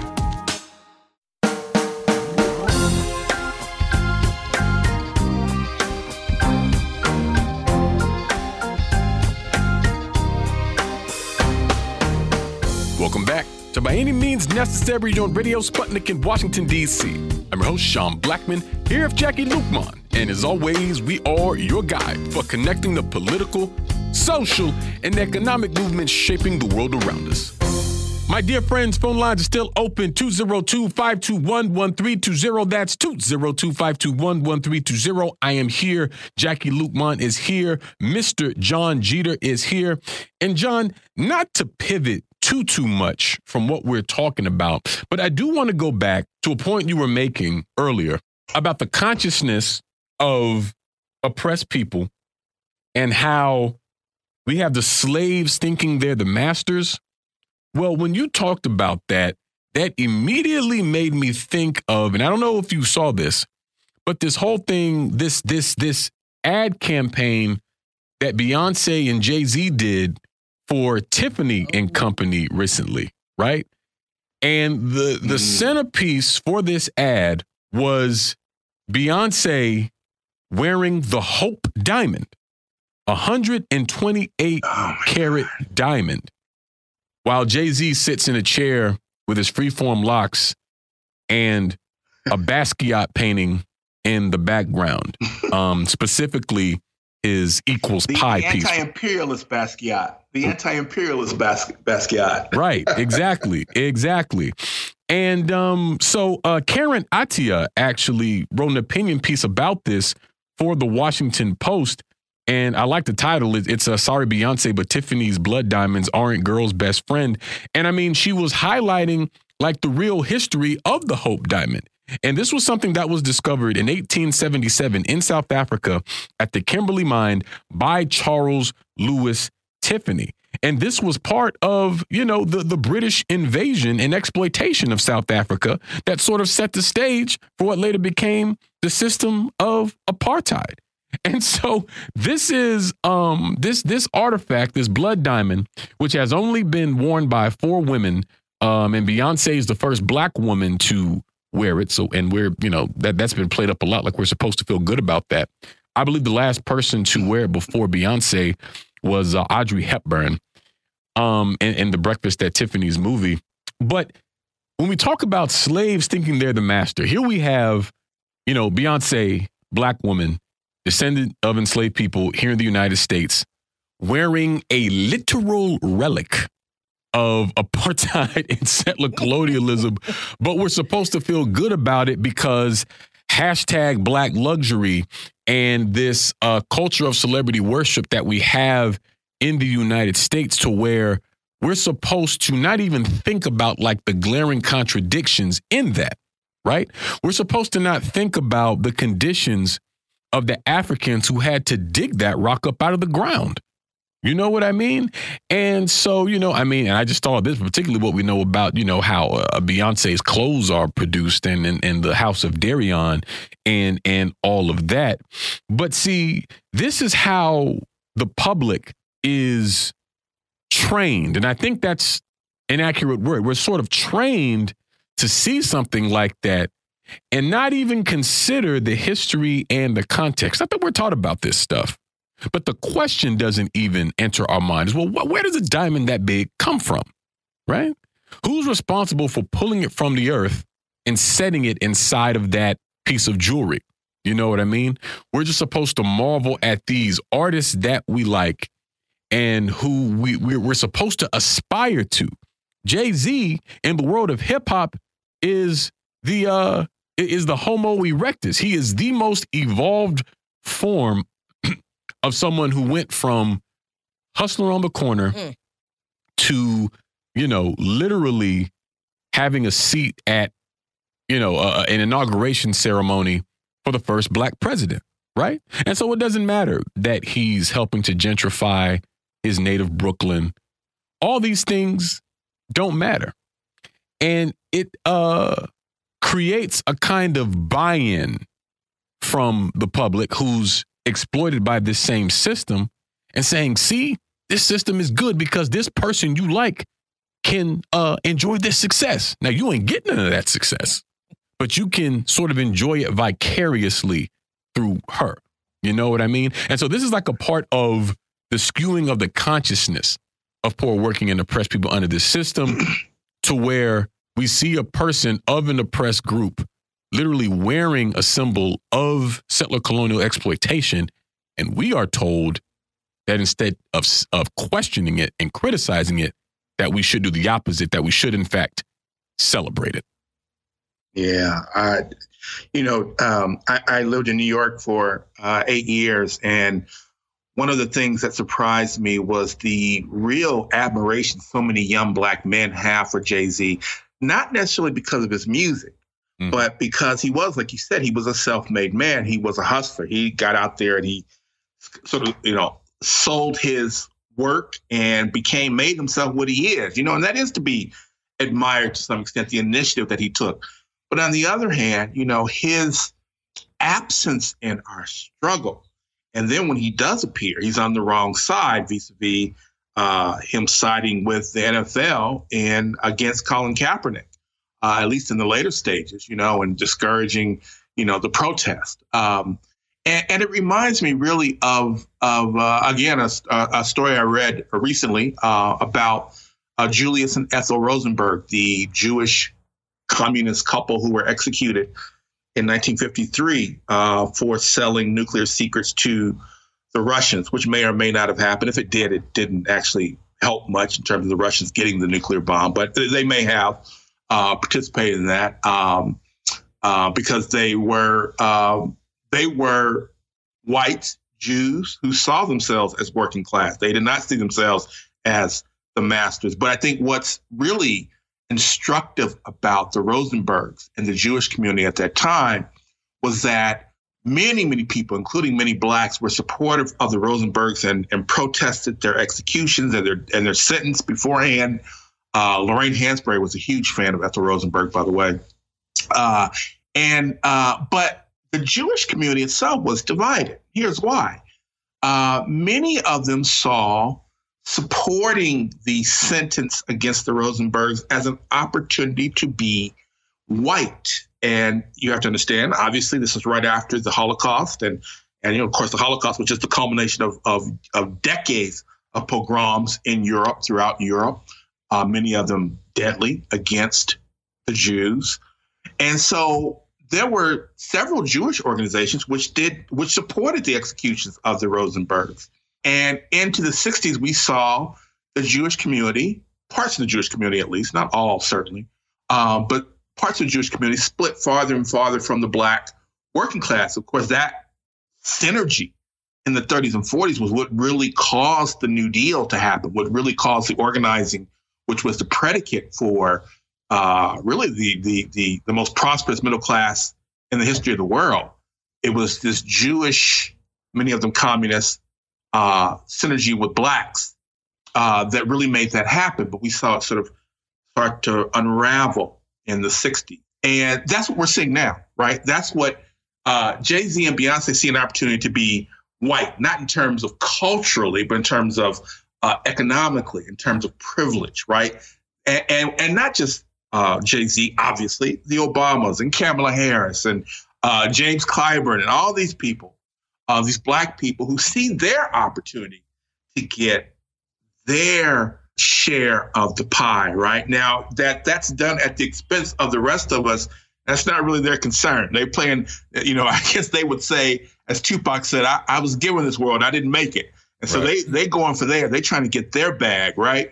But uh, the the problem is, much like I think the Jewish community is that, you know, at some point we have to pay homage to reality, and the reality is that, um, you know, the reality is that uh, the reality is this question: How did white people, how did Europeans come to own a huge diamond extracted from African soil?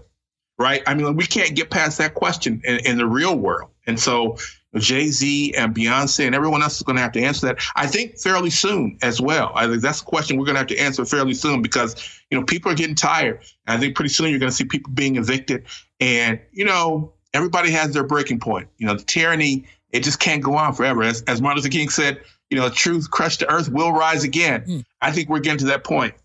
Yeah, I, I think you are absolutely right, and I'm wondering, Jon, what your thoughts are on the answer to this, right? Because you know we're we're led to believe, uh, you know, by these propaganda bombs. I think, as Chairman uh, Fred Hampton uh, used to call them, this this this use of celebrity uh, to pop in and and go, you know, to to the black and oppressed masses. Hey, look, look at this shiny new thing that I'm doing that I have that is that's supposed to that you're supposed to buy into, but actually doesn't add anything to the material realities of our lives. Doesn't put any money in my pocket, doesn't put any money in your pocket, not going to keep people from being evicted. So, how do we address the the redistribution of the dispossession of our goods, our labor, our lands, our money. How, how do we deal with that issue that nobody ever wants to talk about? None of these celebrities ever wants to talk about while they're posing in front of,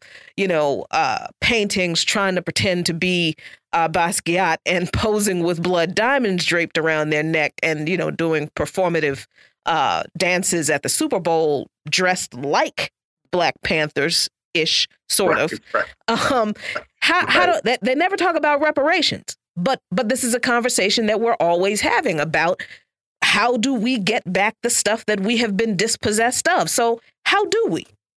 Oh boy, uh, I don't know if we have enough time, but I I, I think, uh, and I've written about this recently. I think that we need a robust reparations movement, but one which reimagines the African American population certainly uh, as uh, not as workers and not even as capitalists, but as uh, as the authorities within our own community, as a sovereign nation. Uh, I think we can use certain tools such as the tax increment finance districts, which we see all across the country. Uh, almost every city uses a version of tax increment finance districts where uh, uh, a certain uh, neighborhood, the tax revenues are frozen at, say, 1990, that level. So everything above that is frozen into a fund, put into a fund. And that is uh, used for pet projects. Uh, in Chicago, they use it to build an arena for DePaul University, which is a private university, private Jesuit university, and the arena is even in the suburbs. So, you know, we see this abuse of it, but it was originally intended uh, by Harold Washington, the first black mayor of Chicago back in 1983 when he was elected, he originally envisioned tax increment finance districts as being something that could redistribute wealth from the wealthier neighborhoods to the poor neighborhoods to spark economic development. I think we can use things like that in combination with a Robin Hood tax, in combination with a Medicare for All movement, which of course would be a universal system, but, of course we would benefit from that as well, a basic income grant, to sort of reorient the relationship that black people have to power where we become we have for lack of a better word these Bantustans all across the country a network of them south side of chicago uh, Southeast Washington, D.C., uh, all of Detroit. And we have a certain sovereignty over these. We, we say what we're going to teach our kids. We have worker cooperatives, I think. Um, uh, and we make everything that we buy. So we make batteries and we make, uh, um, uh, you know, rugs and hopefully uh, eventually laptops and cards and whatever else that we need. So that money stays in our community. It's a very long conversation. You know, I'm not sure that what I'm proposing is right, but I hope at least it can start a conversation about how we can have a viable reparations movement and not just one where we're consumers. That's that's the death of us because it, it, uh, the United States is, and actually white centered colonial, colonialism as a whole, is an extraction zone for Black people. It extracts. So no matter how much money they give us, they're just going to claw it back through taxes, through higher loan interest rates on loans. They're just going to claw it back. And so that's not an option in terms of, and I know that, you know, people, uh, esteemed scholars such as William Sandy Darity at Duke has proposed just this sort of cash remittance for Black people as a reparations idea, proposal. It's not going to work. Uh, we need to think about re- reimagining the Black community writ large in the United States and, and really in, even in the world, in the diaspora, reimagining the Black community as something sovereign. Yeah. And, you know, what you said about consumption is important because another trick that is played on us under this capitalist system is we're made to believe that consumption is power. And that's where we get this this this notion of a quote unquote, you know, black buying power that, you know, Dr. Jared Ball has done a, such great work around. And I appreciate that you raised the issue of shifting the power relations of black people in this country.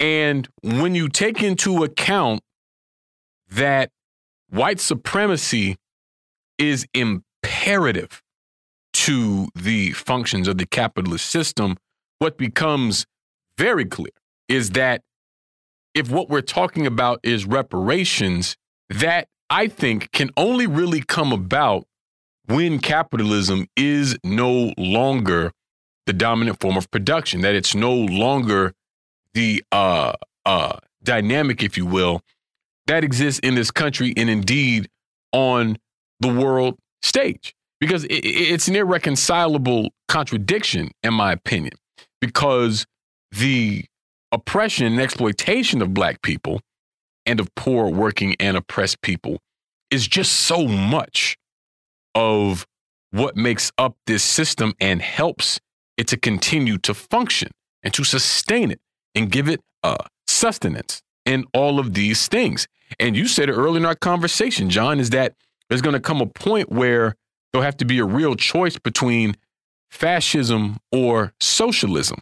And that's very real because what the ruling class knows but won't say out loud is that this country, this system is in crisis.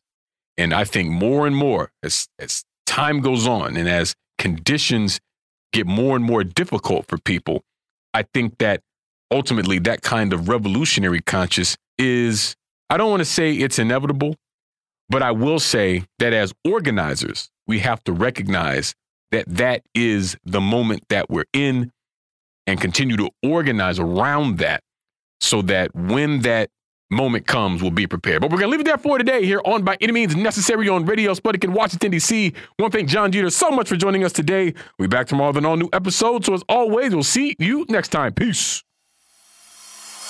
by any means necessary.